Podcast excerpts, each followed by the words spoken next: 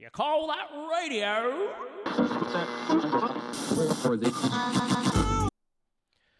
Good afternoon, troubadours, and welcome to season three, episode one of You Call That Audio. Finally, it's um, the last time we did an audio podcast was back in December 2021, and now as I speak, it's the 23rd of September 2022. It's autumn equinox, winter water will be coming out your taps very shortly. And so much has happened in that time. I mean, we've not released any audio podcasts, but we have done lots of live video stream podcasts on our YouTube channel at youtube.com forward slash you call that radio. We've also been doing backstage interviews, we've been doing live sessions. So there's lots of stuff on our YouTube and our website, youcallthat.com. Lots of real life events and stuff as well. But away from the podcast, so much has happened. You know, prime ministers have changed, wars have begun. It was lockdown the last time we did one of these. That's, that seems like a long time ago as well. There's been lots of death, and I don't I don't mean like the Queen. I mean like tragic death, as in actual death of a loved one that I actually knew well. There's been too many of them. It's been quite a time. Lots of good stuff too. It's been the return of festival season. The live gig's been back. I'm going to be an uncle. My brand new studio office space is nearly ready, and people rallied around my to help my partner get an operation after the NHS failed her. Sorry, the politicians that fund the NHS failed her. I decided to get a bunch of episodes out today because I realised I'm not taking my own advice when I see friends become perfectionists and never do stuff because they overthink it. I try to tell them, keep it simple. Just do the thing. Don't overthink it, just do it. Just be and just do and get it done. And then I realised I should be taking my own advice because so much so much time has lapsed since last December. I wanted the comeback show to be a special, like a documentary, a musical, or an exclusive interview that no one's ever heard before. I've got a few of them in the vault, but that would require a lot of editing from me and a lot of mixing and mastering from Morphamish, who has mixed and mastered the next few episodes you're going to hear. But I decided to keep it simple and only do. It just released the first four episodes as in my favourite interviews of, of the year. So that includes today's guest, John Higgs, Dominik Diamond, Mary Kiani, Manda Rin from Bis, and I've, I'm not sure exactly what order I'm doing them all in, but uh, Morphamish kindly mixed and mastered a bunch of my favourite interviews of the year. So I'm just going to get them out there, and then maybe episode five or six, I'll do an Ask Me Anything, or I'll do that documentary or that that uh, musical that I'd planned. But I've not got time to do spend too much time on it, so I'm just going to keep it simple, quick intro, and then, you can hear a brilliant conversation. Because you call it radio is not about me; it's about the people we speak to, and very honoured to have spoke to so many funny and intelligent people. And so I just going to keep it simple. There's been so much drama, trauma, unstable happenings over the last year. I've been lucky to be involved in so many brilliant events. But the only consistency this last few years of my life has been having the amazing opportunity to speak to so many gifted artists, community workers, just general interesting characters. Now, you call that radio is no funding, no adverts, no sponsorships. So I just want to straight off the bat thank everyone who supported us at patreon.com forward slash you call that radio. If it wasn't for the patrons at patreon.com forward slash you call that radio, this show would not exist. So thank you very much. Whether you support us on Patreon, whether you're a YouTube member, or whether you donate at kofi.com forward slash you call that radio, you guys are the key workers that makes this possible. And the next stage is very exciting because I'm finally going to be moving into some studio office space in the next week or two.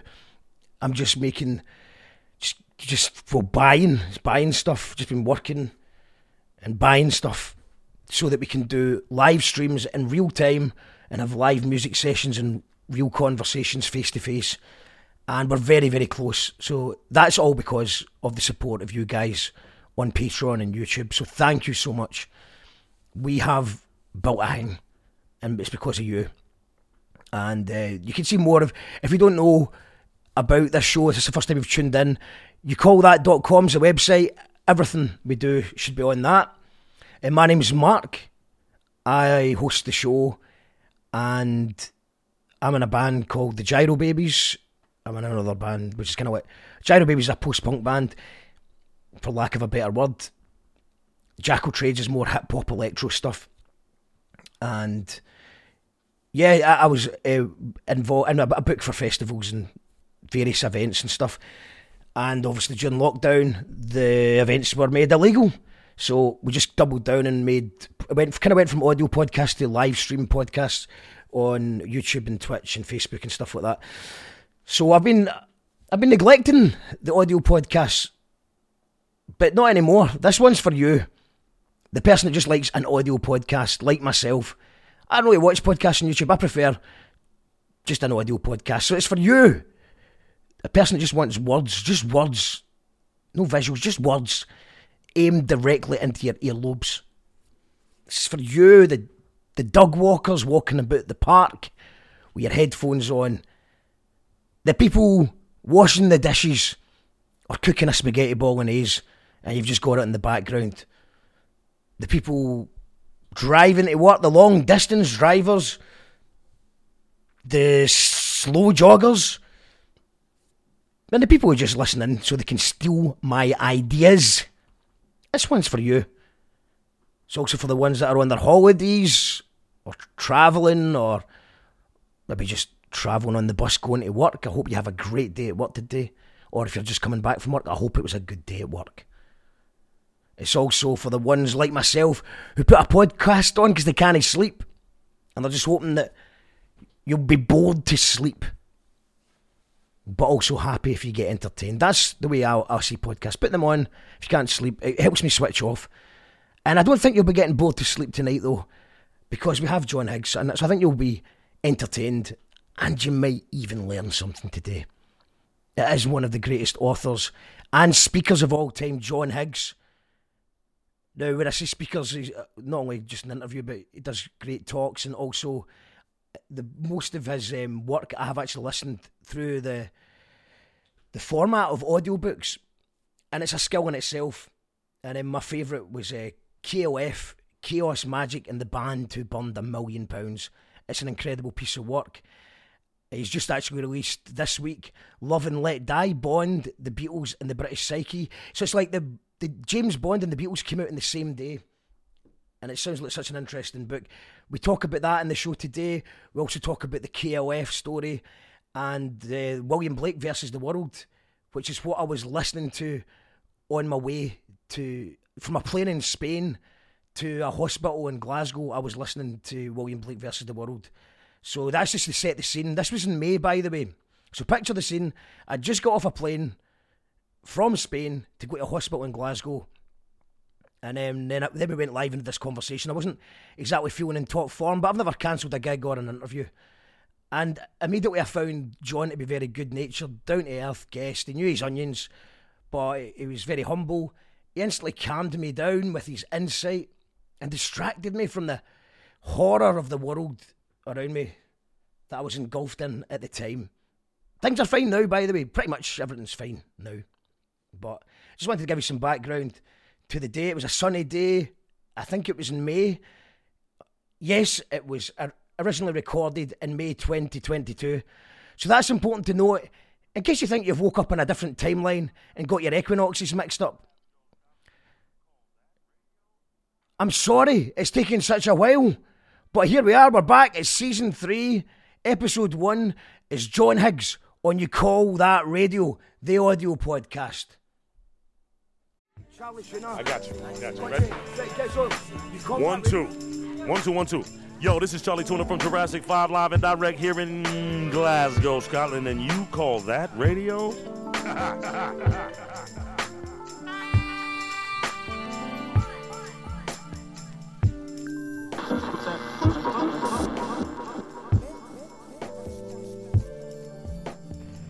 You call that radio? It's left, but I'm just back from Spain, so I don't really know anything that's going on, really. But I do know that we have one of my favourite writers just now. On the way back from the airport, we had to stop via accident and emergency. So we'll dedicate this show to Joe, who's in hospital just now. She's doing fine, I, th- I believe. Um, so this dedicated to you, Joe. I hope you're feeling a bit better. And let's go live to John. Um, I believe. Can you hear me all right, John? Yeah, hello, Mark. How are you? It's- I'm good, mate. I'm good. It's been a very, it's it was a strange, it's been a strange, uh, it's been a strange time in general, isn't it? But Too yeah, right, got, yeah. got out in the sun as you can see. I, I can a wee bit, a wee bit burnt. Um, it's hence the red background to match my face. Uh, but yeah, man, I, I'm good. We went to uh, Space Mountain. The youth does. It was a Mm. great experience. Getting, I got to jam with youth as well. Got we did a wee Oh, song. wow. We, kind of after the live acts was a bit of jamming going on. So it was great to just just to, just be there. So yeah, I'm yeah, we, we were we were this close to going to the Killing Joke tour, but we were just thinking it's still a bit COVIDy. We didn't know, didn't know if it was wise. This is a few months ago, and we didn't go. And I just feel, oh, did it? Did it? That was wrong choice. I feel I should have gone. wrong? Yeah, Well, it's, it's just so it's so surreal to speak to you because I've just literally been listening to um, your amazing book, audiobook, William Blake, while I was in the air trying to stave off anxiety of flying. I'm not terrified of flying, but sometimes it just feels a bit weird. Um, and your book sort of helped me distract me with some amazing stuff um, that. I- for anyone who doesn't know, um, John has got a, a f- a fantastic back catalogue of stuff. I first became aware of you, I think maybe through obviously being a fan of the KLF. Yeah. I just seen the name of the book, The Band Who Burned a Million Pounds, and I just went right. I'm, I've got to do that. So yeah, man, that is my. I was just saying to you before we went live, but just I'll say it to other people. If you haven't heard it or read it yet, I would recommend it highly. And if you're even I did it an audiobook version, and it was just an incredible story, and so well told as well. I mean, is there an approach to your audiobooks? Uh, you seem naturally quite good at it. Is do, do you think about it at all? What? You'll, re- you'll, you'll realize when I'm talking to you now, it's the same, but with like the uhs and, uh, and, like words going wrong and stuff like that. Yes, Audio books, and it's magic. It's like I can speak like I'm really coherent and competent. Yeah, man. Well, I, I, I, I do sometimes do a bit of um, pre, well, not pre-written, but sort of practice st- audio. Pod, I do. This was initially an audio Hmm. podcast where it wasn't live, so I had a, I had the, the the opportunity to do extra takes so that I wouldn't make stutters or repeat Yeah. myself. Uh, but the problem, uh, what is good about this is there's less editing involved, so I get things done quicker, and you can do more shows that way. Yeah, have What? you seen the, this KLF film that's just come out? Who killed the KLF? Well, I was going to ask you about that. I don't know anything about it apart from I, I I know that you were doing a talk about it last night. Is that right? I think Yeah, it was at the at the Komedia here in Brighton. There was a big screening of it, Amazing. and the director uh, Chris Atkins was down. So being here, I was sort of chosen to host it and and, and talk to him. Did just you get away um, with the copyright for the music? Because I remember there was a bit of a hoo ha yeah, a couple of years ago when they were saying that they wouldn't be allowed to use the copyright for the music or something. it's Did been a massive hoo ha for for a number of years. Not least with the director going to jail halfway through and like editing it in, in jail. He but he was basically he, That- basically got some so lawyers. that's te- the, te- the correct technical term is hoo ha here. So yeah, te- Yeah, tell us about it it was all so what, what, what happened? And um, yeah, and first of all, is it good? Is it any good? Is it turned out yeah, well? it's good. I think you'd like it. It's it's great actually. It's kind of like um, uh, it's like it's like a version of my book for people who don't read books. Is how I sort of see it. It should it should sort of reach more for all the people who don't actually sit and read books these days. But it's uh, you know tell, tells the story really well, and it sounds great. This is being in a, a cinema and hearing the music on the proper sort of speakers like that. Oh, it really holds up a lot of their stuff. Yeah, it's it's it's superb. It's really good. So what? Why did they go to jail? The director. the director chris it was he did um he he did he, he did documentaries like there's one called taking liberties which was um about civil rights in the blair era uh he did one called Starsuckers which was uh about the murdoch empire and how the press worked and all that sort of stuff. He did a t- he, he basically makes the biggest enemies he possibly can. He did this this thing for Channel Four called UKIP, the first hundred days, and it was one of the most complained about uh, TV programs in history, with all the UKIP you know supporters just being really furious about it. He, he, I don't know whether there's something in him that just wants to start a fight with the biggest bad person in the room, but that's his level. And he decided he wanted to make a, a film about the KLF. And Bill, he met Bill and Jimmy, and they were like, "No, we don't want you to make a film about the KLF." And it was just like a red rug, a red rag to a bull to him. You know, he just he was just straight away working his way through fair use law and all, and all this all this sort of stuff. And it's been a, a huge political uh, shit show kicking off in the background. Lots of legal cease and desist letters and all this stuff. Was, I'm only I'm only I'm a bit apart from it, so I'm just hearing you know uh, once removed. But it sounded like an absolute nightmare until it's finished, and then he gets a call uh, from from I think it was Bill. You know, would you come and meet him and Jimmy in this this cafe? And he turns up, and they're like, "Oh, we've seen your film. It's great. We really really like it." so happy ending after all all that. But that's just sheer um, stubbornness of him, right? The real. This is over a ten year period. Just that refusal to accept that something can't be done. It's very Ken Campbell like. You know, Ken Campbell's in the KLF uh, book. If you, if you know who he is, he was a very big inspiration to Bill Drummond. Uh, uh, just that sense that if it's impossible, that's the thing you should be doing. This real sort of sort of uh, magically stubborn um, belief in uh, just it will. You know, you just one foot ahead of each time. You just do it, and you just don't let nothing stop you. Uh, and it's a great lesson for anything creative, and and and great lesson for life in many ways it's it's interesting. I can I can totally see the. I read the little article just before we went live um, about the copyright thing because I was like, because I noticed mm. that you were doing a talk last night yeah. about about the film, and I was I was just wondering because I remembered the copyright thing when I, when I googled it. I think it was that was 2016, I believe, the article. Oh yeah. so that was when there was a, that was when there was a bit of a back and forth about copyright, and I can kind of see it from the KLF's point of view because on one hand, um, well, I can see from both sides because on one hand they, they deliberately they, they don't they didn't want their story being told by someone else, which is which is fair enough. Yeah. But at the same time, as, they've not exactly been too strict, stringent with copyright laws themselves in the past. And I, don't, I was going to actually know. Is it, is that's, a, that's, a, that's a polite way of putting it, Mark. is it is it true? Is this true, or is this just a myth that the word uh, KLF was supposedly stood for the corporation, the Copyright Liberation Front, or the Copyright Liberation Fund? Yeah, like a lot of things with the KLF, it's both true and not true at the same time. They're, they're contradictory, but it didn't really stand for anything, KLF, but at the same time, it stood for, you know, Kings of Low Frequencies and Copyright Liberation Front and King Lucifer Forever, which is pretty heavy. That's a pretty heavy one. That, that's actually one of the, the uh, something can be f- uh, false and real at the same time. Mm. You were talking. You, you, I was just re, I was just listening to that on the airplane. That was uh, I think you were discussing about flat Earth and the round Earth. Uh, could you can we talk a little bit about that? I mean, just for anyone who's so it is possible to be right and wrong at the same time. Yeah, uh, well, yeah, it's it's it's a matter of perspective, really. Mean, I can't remember what I was saying about the the flat Earth, but I mean, for me now. I think it was like maybe if it helps, Us, it was like more like um, it's if you're putting satellites in the sky, it's not as simple as a circle Earth that we see. Yeah, yeah, yeah, yeah, yeah. So. Uh, I mean, the, the notion that um, the Earth is is flat is perfectly fine from everyday use, right? It's only if you need to like phone Australia or you know fly around the world, it, the whole thing falls apart. You need to accept that the the world is sort of round, uh, and that works perfectly fine.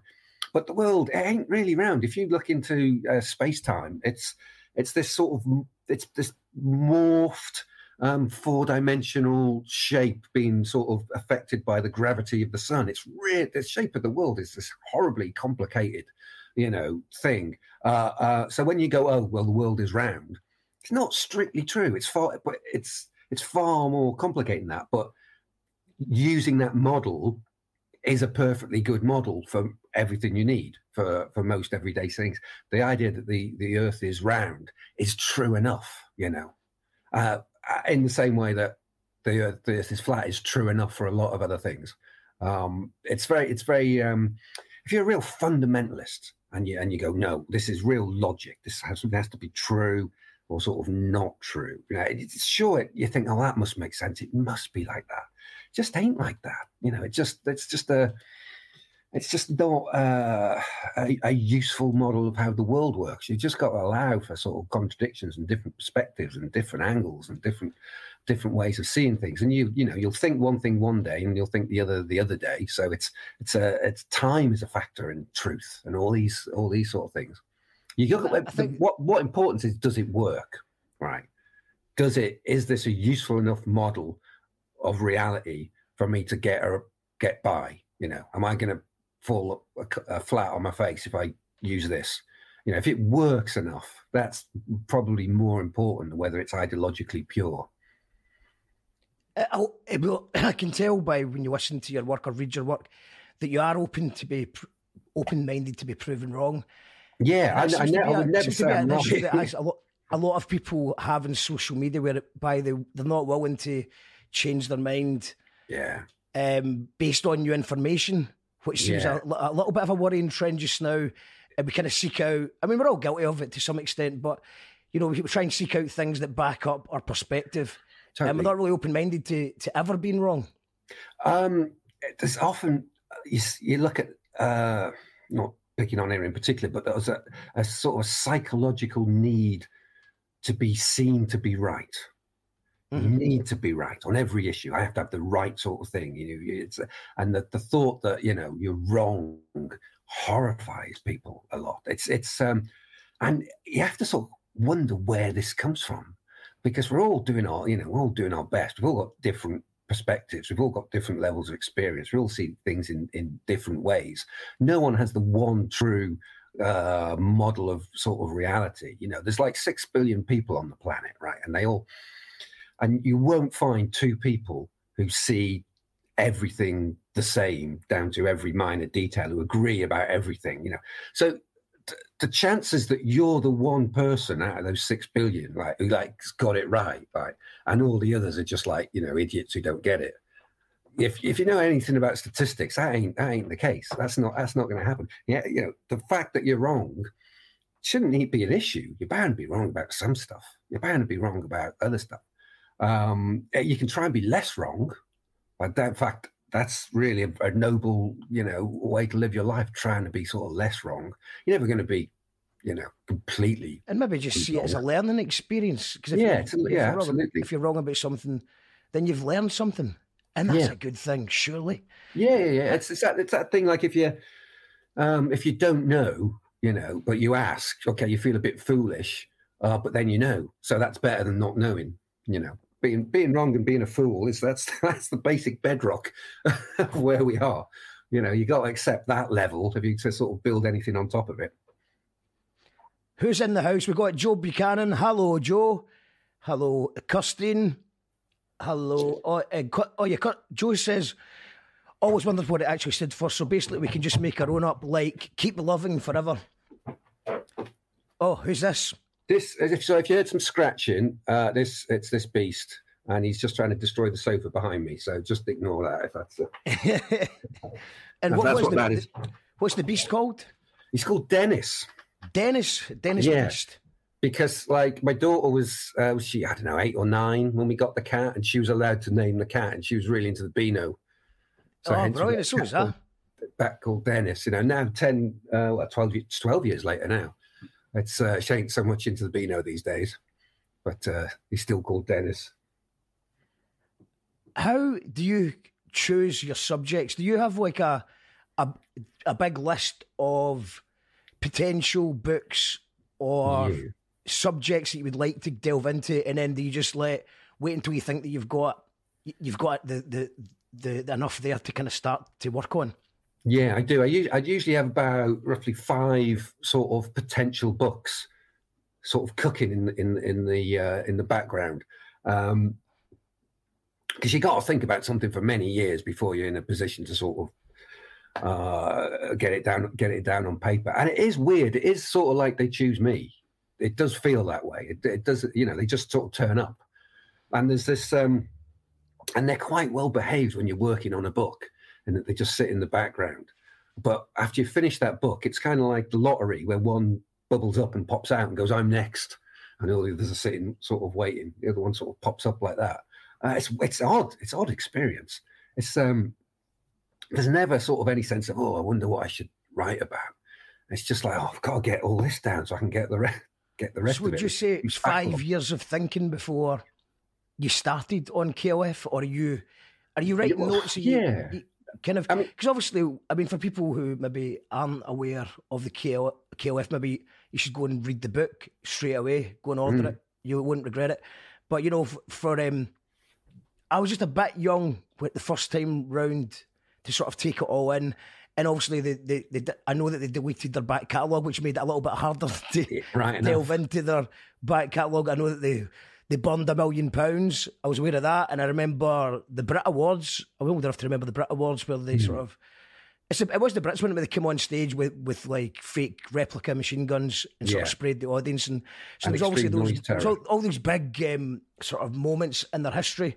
But is, was there anything? Is was there? A, what's the most interesting thing you learned about the KLF while you were researching the book? Oh, that's a good question. Um, that uh, that one was a bit different in that it was uh, one of the first things that I wrote. Uh, it was at that point I'd basically turned forty, and I'd sort of, you know, using your midlife crisis to advantage. I decided I would try and make a living writing books, um, and I heartily recommend using your li- midlife crisis in, in that sort of way. That, that works out quite well. Uh, the KLF was sort of something I've been thinking on about ever since they burnt the money. It was um, it was it was in the it was in the newspaper. I it was the Observer or something. There was a big article about it when it sort of happened, and I remember reading this and just it was it was like some cog was shifting in the background, and I um I cut it out and I kept it. And I've never done that before. I'd never done kept an article or anything like that. I just thought oh, I'm going to need this, uh, and cut it out. And it just when when things are sort of rational and, and make sense, um, they're easy to move past. You can, you know, you, hear about I don't know World War Two or whatever, and you go, okay, I get what that is. When it doesn't, when it just sort of sticks in your craw and you can't process it, um, you, I couldn't get it. I couldn't let, get, let it go, and it was odd because it seemed that everyone else could. People seemed to move on quite, you know, quite quickly and, and stop talking about it. Um, but it was always there, sort of bugging me. What what was this? Because it was a sign that you know if something happens that your uh, your model of reality cannot process. There's a clue that you know you're, there's a flaw in your model of reality. You know your your model's not good enough. You need a better model. You need to learn something here. This this is the the indicator that um, uh, you're you're onto something. Um, so so yeah, I think I've been thinking about that for like 17 years by the time I had the sort of uh, self belief to sort of sit down and and start writing, and it just poured out over a few months, over about three months. It just came, it just came really really quickly because all the you know the, the proper work um, had, had been done by that stage. Um, yeah, I, I don't know if that's answered your question at all. Uh, it's not, no, it's a, it's a great answer, man. Great answer.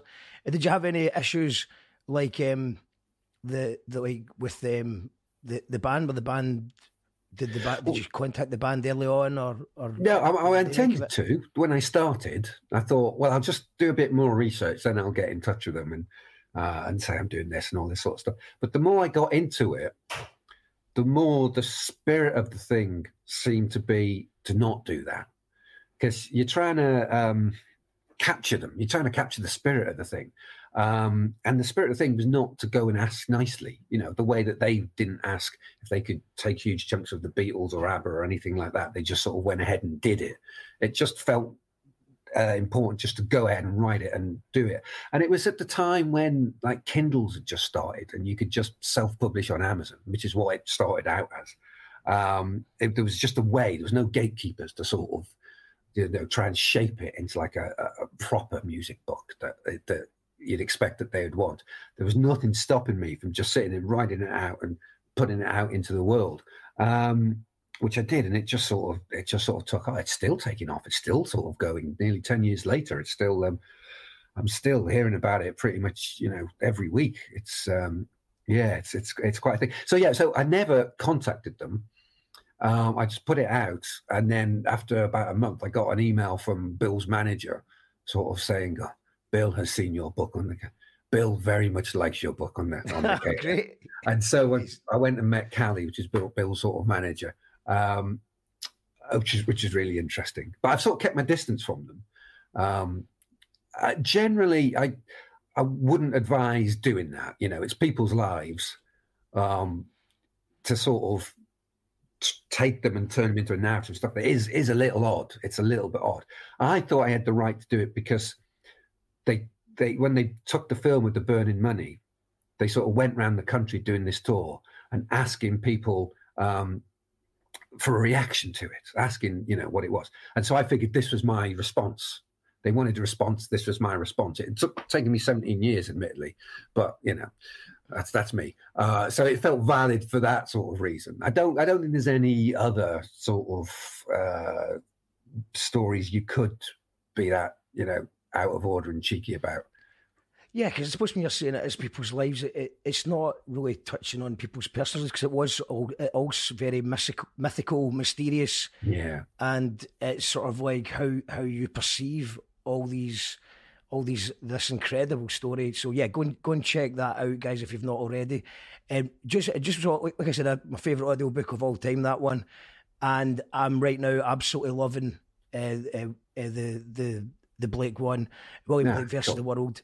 It's in- incredible. For anyone who doesn't know anything about William Blake, can we give a, a little sort of brief backstory to who he is? Was yeah, uh, William Blake was this 18th century um, visionary. That's I mean that's the word. He was a visionary. He was uh, uh, an artist. He was a painter. Uh, he was a mystic. He, he, he saw visions which he captured and he he put into his work.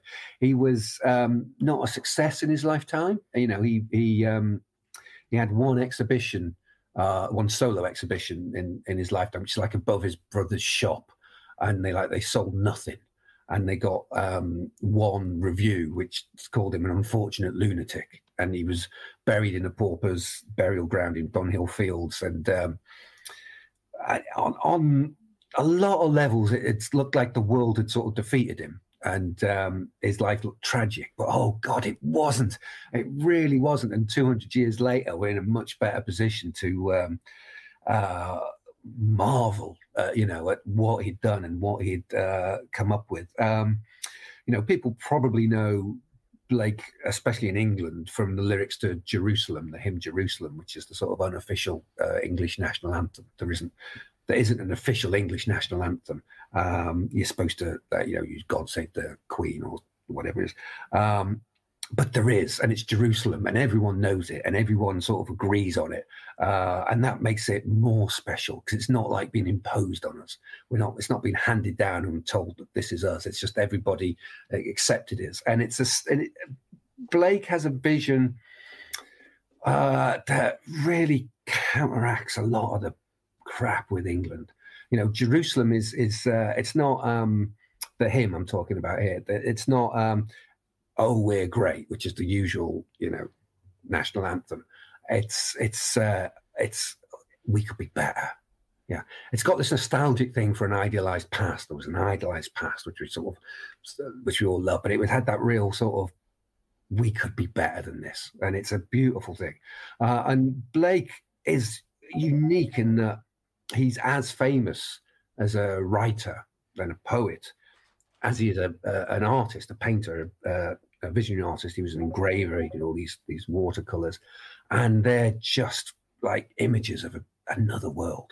You you just see them and you just go, oh my god, that it's real. The thing that the the visions that he's talking about.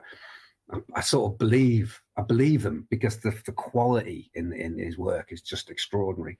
Um, yeah, you don't get anyone else like that. There's no one else who's in the canon for being a writer and uh, uh, an artist. I've you know at that sort of level. He's an extraordinary man, is William Blake. But the, the problem is, I think a lot of people think that they're not like allowed to sort of engage with his work. Uh, it's like too weird.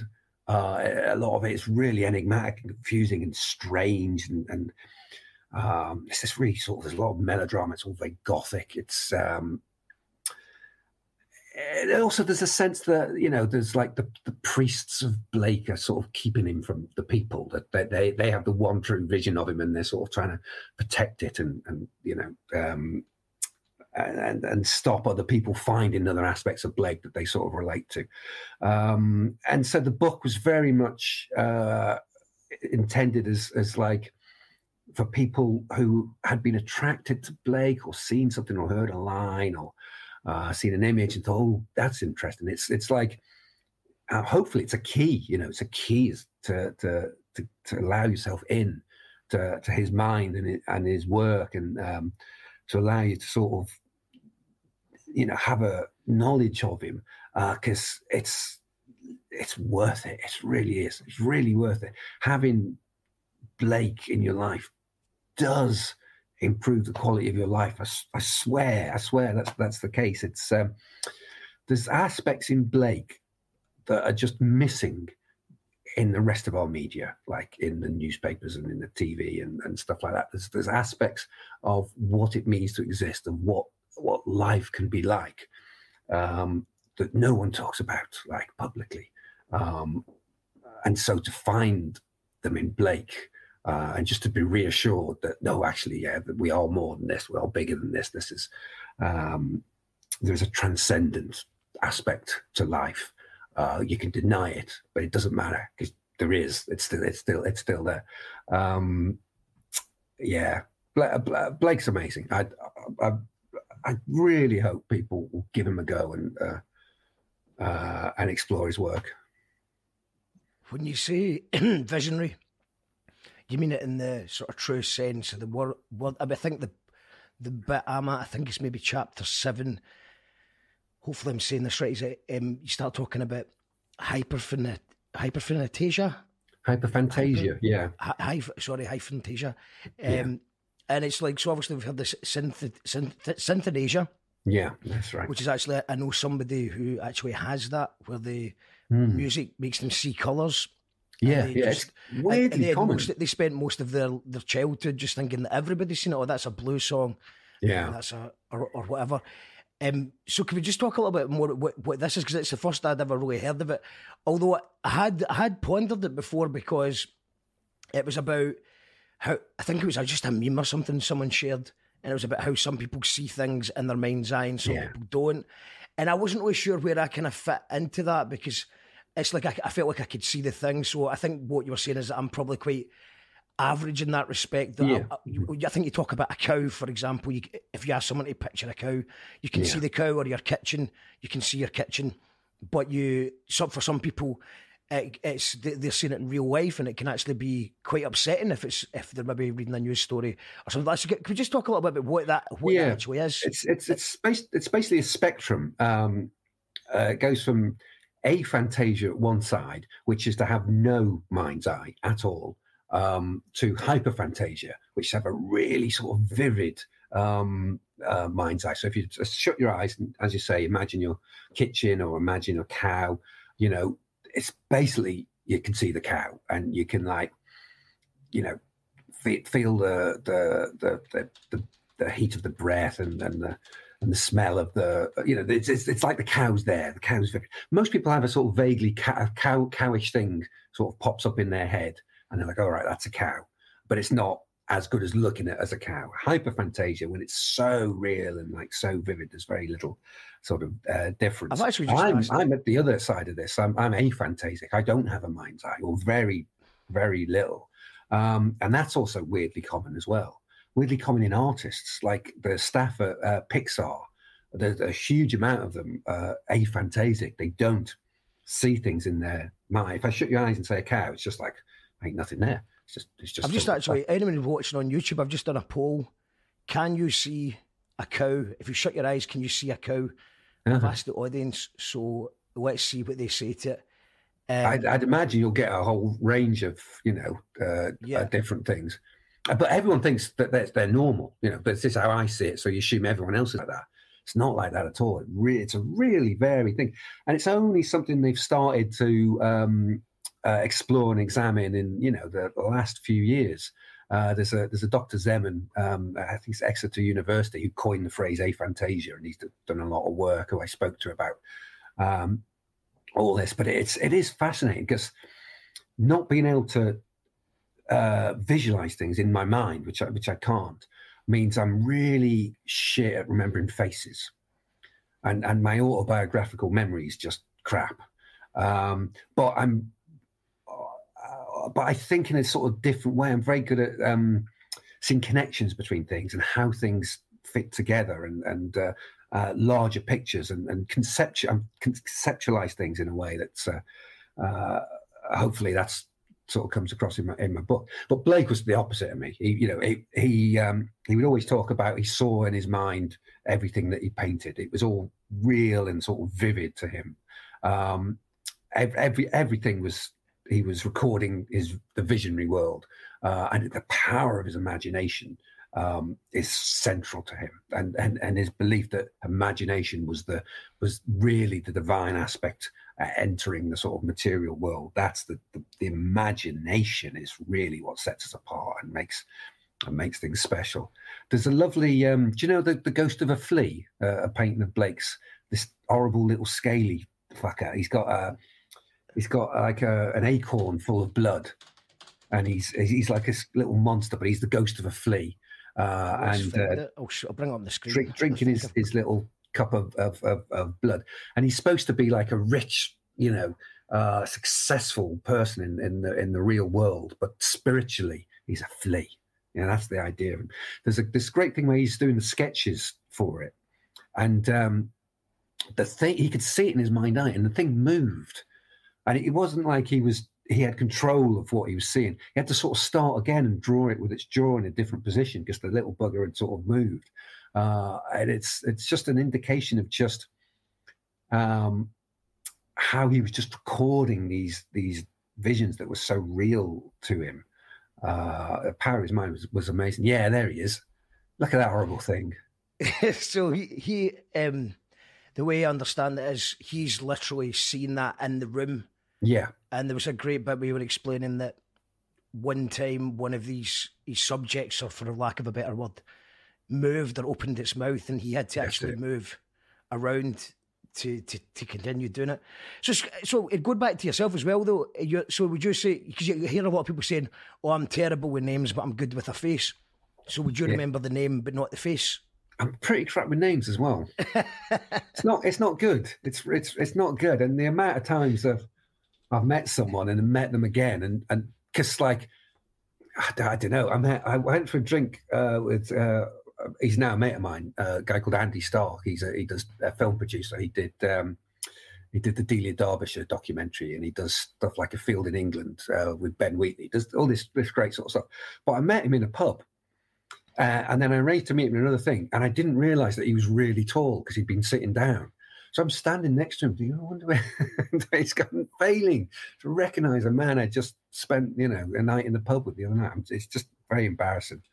Uh, and you know, you, you just you, you come across as a rude bugger, but it's not, it's not. It's not the way my mind works. I just have a concept of people, um, and I don't immediately picture in my head who they are. It's, it's odd. I'm quite good with faces, but mm. I suppose the problem that happens is I think there's a really good study on this. Is that going? We're only designed to know 130 faces or something. Uh-huh. Um, going going back to instinctual tribes or whatever. So you needed to know your tribe and maybe who the enemy tribe was or your neighbouring tribe. But there wasn't yeah. really any need for all it. And now with social media and stuff, you know, we've got we're watching all these celebrities on television or musicians. And you know, if you're if you're in the music scene, you don't even need to be in a band like like mm. I am, but you, you are just meeting so many people, and sometimes you only meet someone for a split second after you've came off stage. Aye, right, remember that while you've got an adrenaline rush, maybe just yeah, a short chat with someone, and absolutely. you might not remember. So I was just, I was just assume that I've met everyone, less likely to offend anyone that way, and you know, though, once or twice a year you'll get someone who'll say, "No, you've not met me before." But I always think that's quite rude as well, and I think that kind of filters them out because if someone says, "Oh, I think we've met before," come on. The, the polite thing Yeah. to do is go, "Maybe we have," but that must maybe maybe that's someone who's in the other extreme though, because maybe they're so sure about everyone they've met. They're like, "No, we've never met." Yeah, I would yeah. remember that. I certainly don't have that level of confidence. I think Yeah, some- absolutely. so- Yeah, yeah. Well, I, I mean, our our memories ain't good. The human memory that a lot of ha- what we remember happened in our past didn't really happen in our past. We've sort of re- it's something we recreate. We sort of turn into a story, and there's a lot of experiments where they'd show someone a photo of them in a as a child at Disneyland, but with like uh, Donald Duck, and go, "Oh, do you remember this?" When you met Donald Duck, and go, "Oh yeah, it was brilliant. I loved it. We met Donald Duck. At this. I was, I was so excited. It was a bit scary, but you know."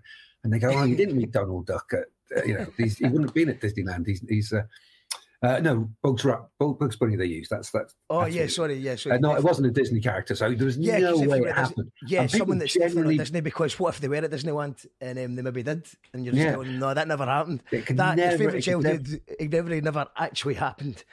Um, Yeah, but they but because they'd seen the picture, their mind tells them the story of what it was like and what the day was like, and it was hot, and they'd had an ice cream, and they were so excited to see Bugs Bunny or or whatever it was, and they genuinely believe that um, that's that's the case.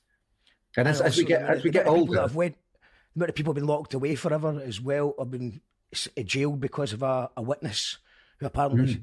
picked someone out of a lineup and said, "No, that was them that did it," and it's Yeah. like, nah, you just Yeah, like someone's face, probably. Um, yeah, we've got some- absolutely. Um, we've got, Joe says he was very weird and mysterious. Remember learning some art about Blake and higher art. Mhm. uh, Weird and mysterious is is a good description. Uh, Joe's good with faces. Stuart is as well. Um, I love the red dragon and the woman Yeah. clothed with the sun. That's the, that's the, that's the image they use in the the film Red Dragon, the Hannibal Lecter movie.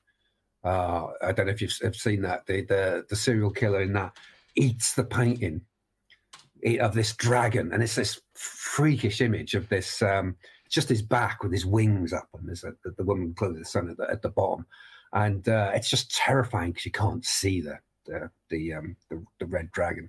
Um, and so you see Blake popping up in Hannibal Lecter movies or like video games or graffiti or comics he's in quite a lot. He's sort of yeah, that's look at that thing. Jesus, look at that. that. Terrifying, isn't it? And the, the the and the more you learn about Blake, the more interesting these things become because the oh, he's got this really complicated sort of mythology of of, of uh, interconnected sort of characters that um, is a little off-putting to start with, but you soon sort of get used to it. And there's a character in there called Urizen who who represents the sort of the rational side of our minds, the the the lawgiver, the the one great truth. Um, and when that becomes fundamental, when it becomes a fundamentalist, that it ha- it just it's insecure. It has to sort of insist that it, this is the one great truth, and everyone must agree with it, right? And it sort of fights to make everyone see it. I think so. That's when it becomes the red dragon. That when it becomes the it's Urizen in this dragon form. So that image represents fundamentalism. Is this is this the woman who clothed with the sun? That's not. That's a copy of it. It's not. It's not by Right. Blake. Okay, Um, let's- that was interesting.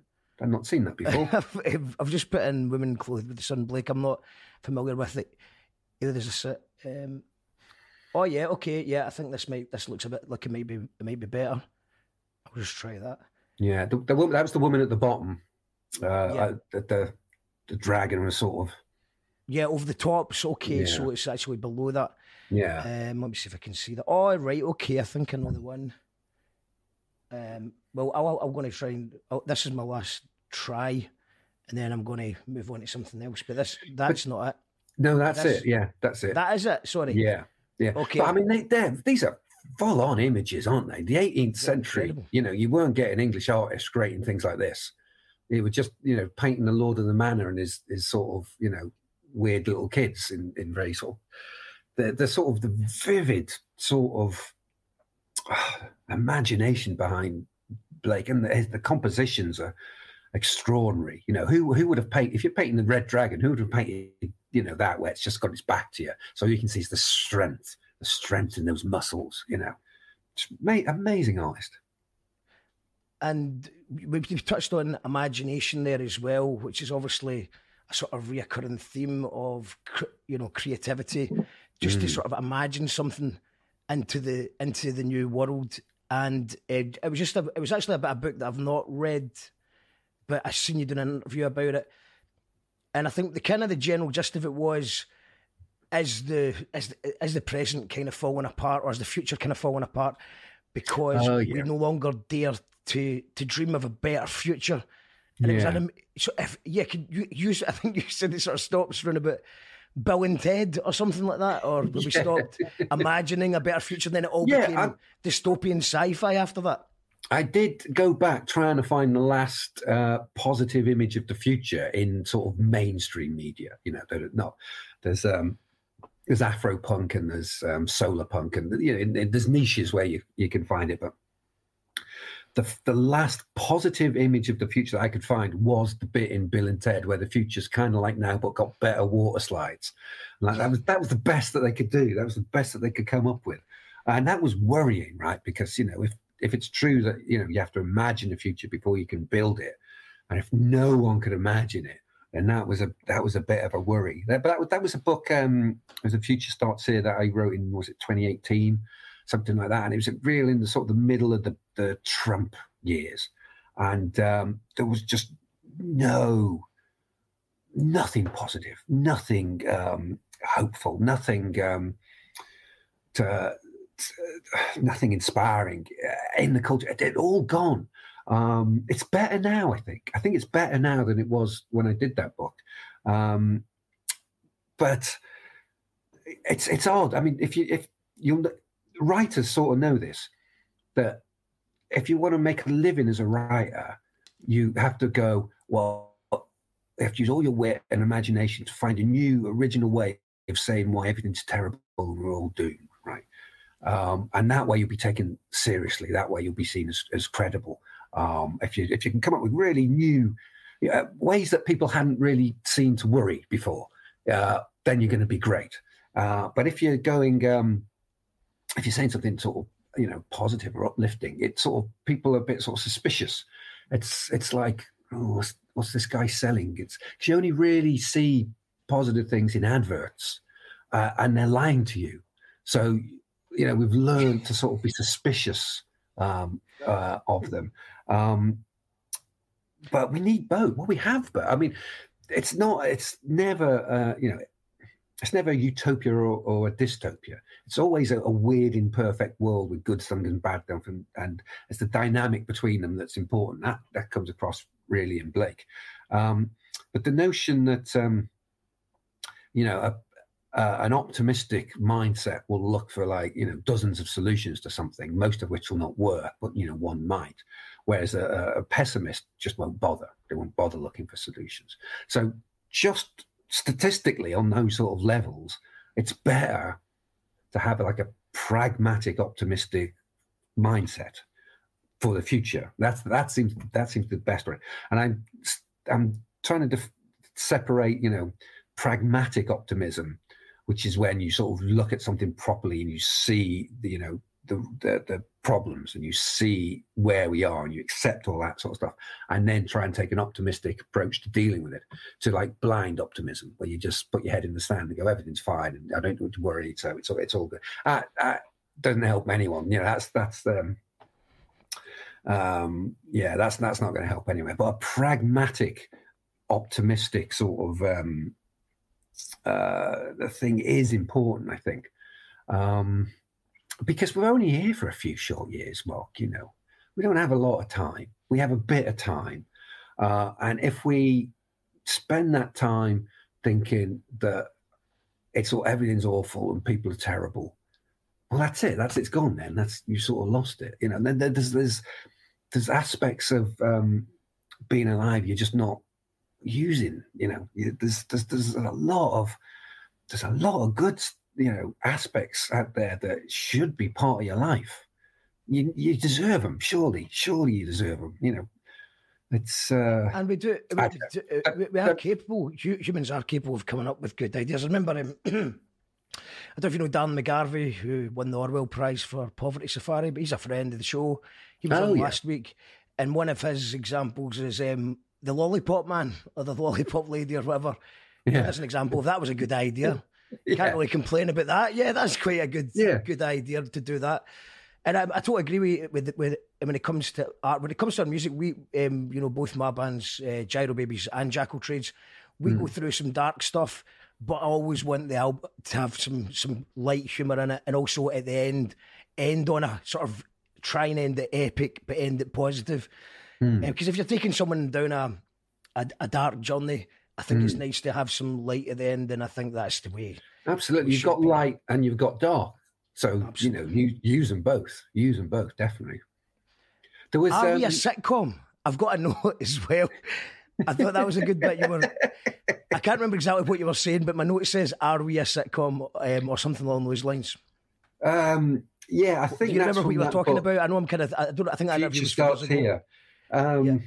It's uh, it's- that was about how we saw ourselves, um, the narrative that we sort of project onto where we are, um, and certainly, as I say, at that time, it was very much uh, we're we're a tragedy, right? We're we're doomed. It's all it's all over. You know, there's nothing good coming out of that.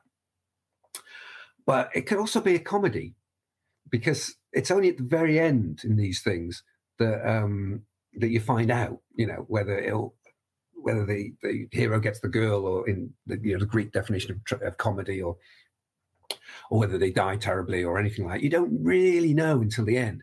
It could easily be a really dark, bleak comedy. Uh, but what we're trying to get is like the the sitcom thing where uh, it sort of, it doesn't have an ending. It just keeps sort of keeps going and keeps going. Um, but you like, you know, you love the people and you love the setting and you want to go back into that world. So you just keep sort of going back into it and back into it. Um, if we could see ourselves as a as a sitcom, I think um, that's a healthy that's a healthy view of life. Um, that's much that's much better than the uh, the, the you know the, the really nihilistic uh, tragedies that you know the, the newspapers telling you or or you know angry people on social media are telling you or whatever. Yeah, because if you it's that if you don't laugh, you if you don't laugh, you'd cry Mhm. mentality. And I'm not always good at it, but sometimes you just have such a bad day where Yeah. everything's just you know everything. You know you can just feel everything. The, the you just it's having a bad day. The bus just goes away. You know, Yeah. some I'm, I'm talking about obviously not not a pure serious tragedy, family bereavement or anything like that, but just you know those days where everything is just going wrong, something's Yeah. not worked, and yeah, you've got to just laugh at it. Um, I'm sold on pragmatic optimism, says Kirstine. um, Stuart is saying, I, I think he's blaming aliens for Blake's um, inspirations. Is he now? Is that, Okay, is that is that is that been um, was that ever brought up?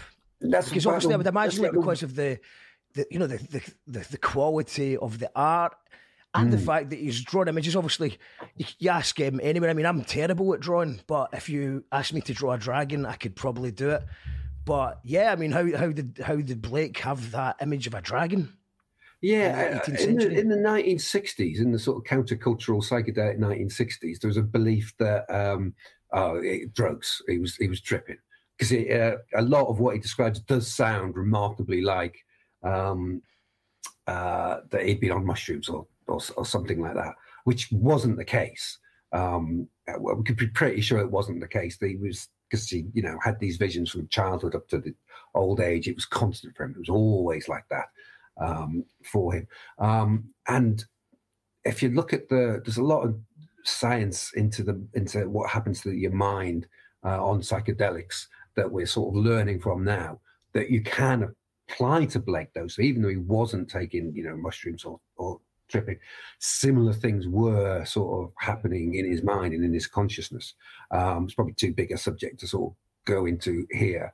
Um, but yeah, that's the sort of thing people set, talk about uh, with Blake. Aliens I hadn't come across. I hadn't not come across anyone who's gone, oh yeah, aliens, yeah. Um, so maybe I need to think a bit more about that one. Uh, oh, the the polls coming back, um, interesting results. I think it's ninety one percent can see the cow, and nine percent can't see the cow. Could who who said no? They couldn't see the cow. Um, I'd like to. They're, they're my I'd like you- And um, the um, yeah, it was, and also uh, Tam, Tam, who's a bit of a legend, Tam the Van, um, has commented about. He says, "So where is it? Where is it, Tam? Some people know how to make things happen." Which is actually another thing that I would I would like to talk about. It's the doing things. Yeah. What you mentioned about going out and doing things. Uh, could you expand on that a bit?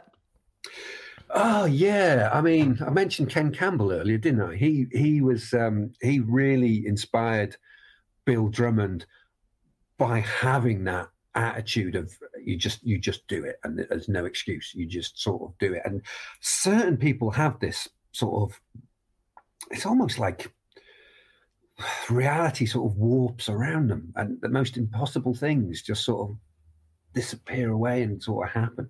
Ken Campbell had it. His daughter Daisy Campbell, who I know certainly has it. Um, Chris Atkins, who did the KLF documentary. The reason I thought, oh, it's going to be him who makes.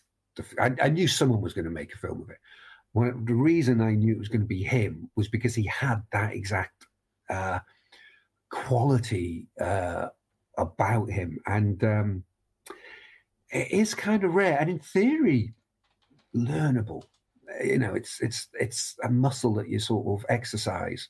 Um, that that sort of refusal to um, be put off, um, and it's a it's a straight. It's when people have it, it's almost like how can I put this? All right, I'll put this. Up. When like something really extraordinary happens, right? Something really, you know, oh my god, that's quite sort of amazing happens there's a period before it happens where everything sort of starts to sort of line up uh, to make to allow it to happen. It's almost like a, a pre-wake where things start sort of adjusting themselves in a way that just seems a bit odd. It just seems a bit fated. It's it's it's it's a it's you can sort after a while you recognize it and you go, oh, hang on, something something big is coming because the world is adjusting to allow this really statistically unlikely, marvelous sort of sort of things to happen. Um, it's yeah, it's it's it's extraordinary. I don't claim to be able to tell you how to do it or explain what it is, but I just say look out for it. Just keep just keep an eye out for. You'll see, you'll recognize it in people. They they have this sort of quality where just things work out for them a bit. It's it's odd. It is. Um, uh, Aliens. I'm not saying it's aliens, but it was aliens. No, I've seen it. I've I've seen it happen, and yeah, uh, and uh, you're just there's. I think it's some people have just got this sort of, just sort of willingness not to be ground down by Mm. certain things. Uh, yeah, it, it does appear to be some sort of magical magic at play. A, lo- a large part of it is um, a charisma that sort of convinces everybody else.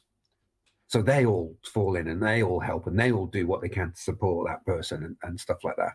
Um, the the ability to um, convince group of people uh, is is a massive part of it. I think it's a it's a weird charisma. It's odd. I wonder if I could use my charisma to get people to sign up to our Patreon or patreon.com forward slash you call that radio. With um, our patrons actually gone down since people have started having social lives again. So Yeah. they're obviously realising the price of uh, pints and the price of energy. Yeah, but right, Shout no. outs to all the patrons still supporting. We, this show would not be possible without them. And shouts to Kenny who signed, who joined the the YouTube membership today as well. You are the key workers. We do uh, appreciate it. Um, Angela says she's got it. Hey, Angela's got she's got it. She can bend bend the universe with her charisma, and Angela is a very charismatic person. Also, Angela is just one of those people who just I don't know, just supports the local artists and and just generally just Hmm. listens to the underground, what's going on. Um, Stuart says Destiny, and that, that- that's quite actually quite a good point because um, you know I'm, I've not you know I've not got any um religious uh, leanings or anything like that, but you know I've had um, uh, you know experiences, psychedelic and otherwise, or seen strange coincidences. So I'm always really interested in hearing other people's opinions on spirituality and you know all these different things, just because I'm I'm curious about it. I don't believe anyone knows, or there would be we'd all know. I think I don't think our, our brains can can are, are that level where we Mm-hmm. can figure it out. And also, I'm very sceptical of somebody who says they know the truth, but it's behind a paywall or whatever. Do you know? There's a lot of uh, fake gurus out there. But yeah, what would you what would you say your, your take on? Because obviously, you, you, from what I've read um, so far, you do dip into sort of spirituality and Yeah. the sort of the unknown. Um, do you have any words of wisdom on on what you've learned so far, or what you what you think? Uh, the wisest thing is to answer no to that question. I think. I think um, we only all have our own particular angle. You know, we only have our our particular viewpoint at any one time, and um, we're going to need more than that. We're going to need other people's. We're going to. It's going to be more of a sort of a, uh, a, a yeah. I don't have a good answer for that, Mark. I'm sorry. That's good though. Nobody has a clue. So I was asked in the pub last night for basically the answer to all What's, the social what's the meaning of life, John? problems in, in All right, all right. No, I was going one further than that. I was wanting the meaning of life, mate. Um, Yeah, but- and it was like like Wednesday night in the pub, right? I ain't you ain't gonna get that from me at Wednesday night in the pub. It's just asking too much. yeah. Um, Yeah, I, I, I try I try and do. I try it slips in, but you when you've written you know a whole bunch of books I do, what, what I'm trying not to do is uh, say here you go this is how you should see things right? This is this is the truth right? I'm really trying just to go here's some different ways of looking at things and then leaving it to you to see if they're useful and like leaving it to um, uh, see if they're helpful and you know they're worth they're worth your time. Um, sometimes you, you slip in sometimes your own politics sort of get in there. You can't sort sort of help that. Um, but the writers who are like real ivory tower sort of i will now tell you what the future will be and i will now tell you uh, how things are and stuff like that i'm immediately su- suspicious of because if they believe that about themselves they ain't the smartest you know they're really not Yeah. You ever had any sort of mad moments of synchronicity or serendipity while Yeah. you're creating your books? Yeah, all the all the bloody time. I have to sort of sort of uh, blank them out. I mean, because because I talk about that so much, I get a lot of people coming and like telling me their sort of stories, um, and it shows me just how common it is. But it also it it shows me just how personal it is. how- That they're very very meaningful to the person telling them to me but they don't always come across as being that sort of you know powerful or sort of magical or something like that i mean what's an example i did a book watling street which is about this road that runs through england and wales uh, and i thought i'll do something about um, highwaymen uh, and I'll be able to work it in because there's highwaymen around. You know, I'll work it into there somehow. And I did a lot about the um, the Wicked Lady, which was this great highwaywoman's story. There, um, was a great film of the Wicked Lady. Uh, it's it's everything you want from highwaymen and highwaywomen. And uh, it's only after I'd sort of written all this sort of stuff um, that I thought I'd go and actually work out where she lived. And her house was literally on Watling Street, and I had no idea that I'd chosen the one highway person who lived exactly on the road that the wider sort of book was about. Uh, and when you have moments like that, it's almost like you, you know what the book is before you've worked out all the details. So it, they, they sort of don't come in the right order. Um, it doesn't, it, there's no sort of logical sort of chain of causation between, you know, your thought processes and how the book sort of comes up. It's a whole, it's a weird sort of jumbled book. But I, I'm not sure if that, me saying that would mean as much to people as it means to me. Because to me, it was, uh, having gone through the whole process over so many months, it was a real sort of Jesus Christ. I need to sit down. Fucking hell, this is that's that's a shocker to me.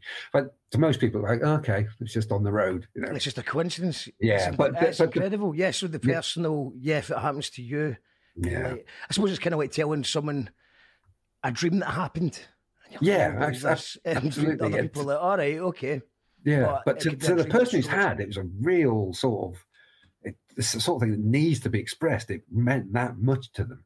Um, the the the way we deal with meaning um, is is important, and it's important to uh, value it. And it's important to sort of recognize that what's meaningful to some person is meaningful. And even if it's not meaningful to other people, that doesn't mean it's nothing. It doesn't mean it's nothing at all.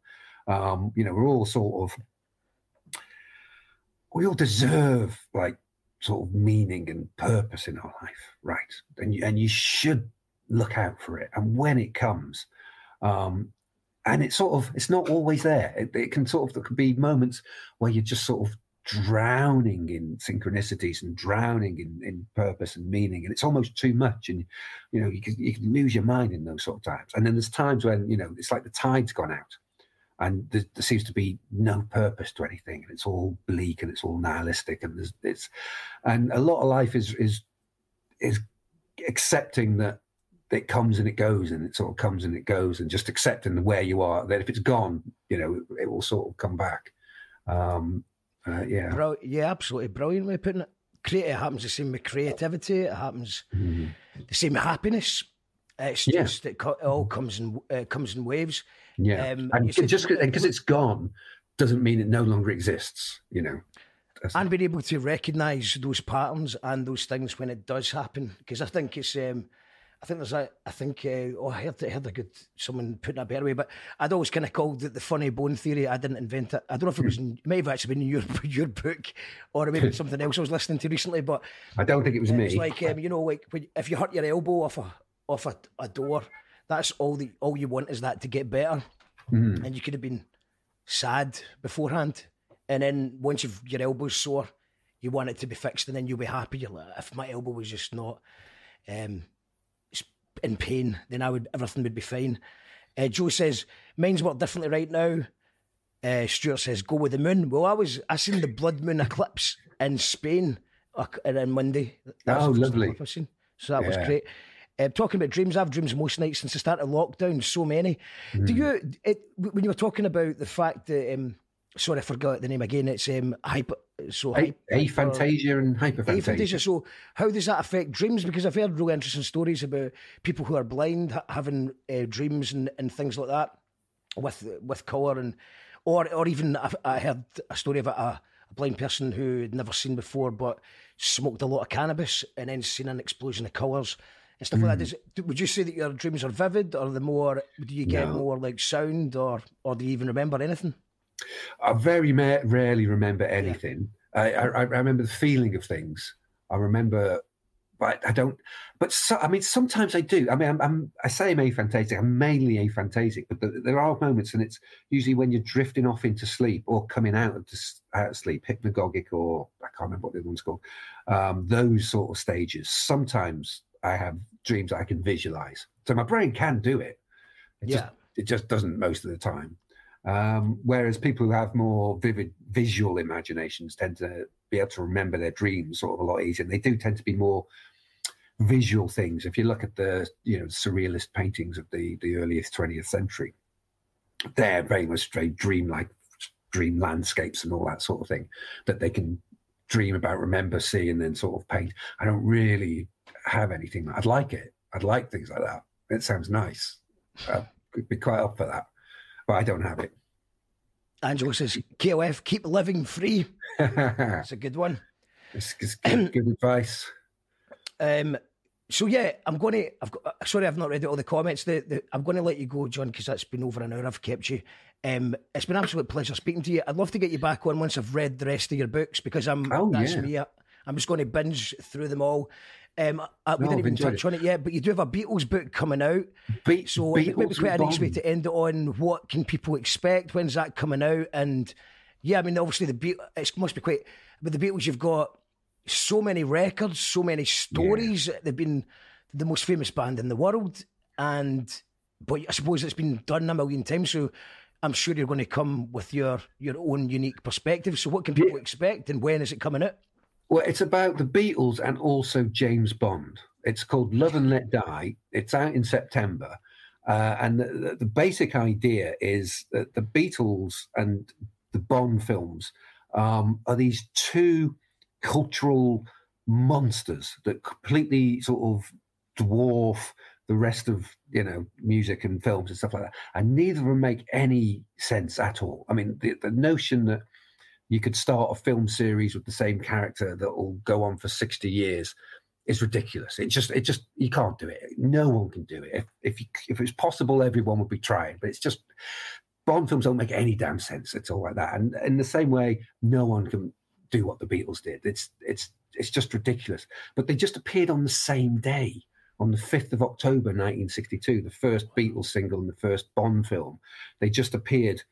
Um, and like one sort of represents love. The Beatles are love, and Bond films are death, and one's like the the sort of the establishment, and one's the sort of the people. Um, they had they're very um, different views of, uh, of, of Britain, really, and, you know, and particularly England, and uh, and that how we become seen in the world. And it happened at um, this really sort of key time where the the story that we sort of tell ourselves about who we are uh, had finished. Because um, we sort of have a national sort of narrative and it changes over the like in medieval times it was you know it was all our rulers are spiritually pure and they're seeking the holy grail and the, the arthurian romances were the sort of the vision of the, the matter of britain they were called. And that all faded and you know 19th early 20th century it was all really sort of imperial and uh, britannia rules the waves and uh, the sun never sets on the british empire. It's about power you know, uh, military power, financial power, and that was the story.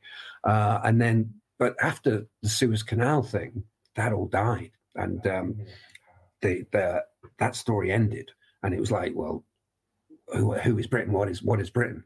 And it was at that point that these extraordinary, insane sort of cultural monsters on the same you know wet afternoon in October just just appeared and uh, shape what it means to be from these islands. The massive global hits. How this is how uh, the country sort of is understood.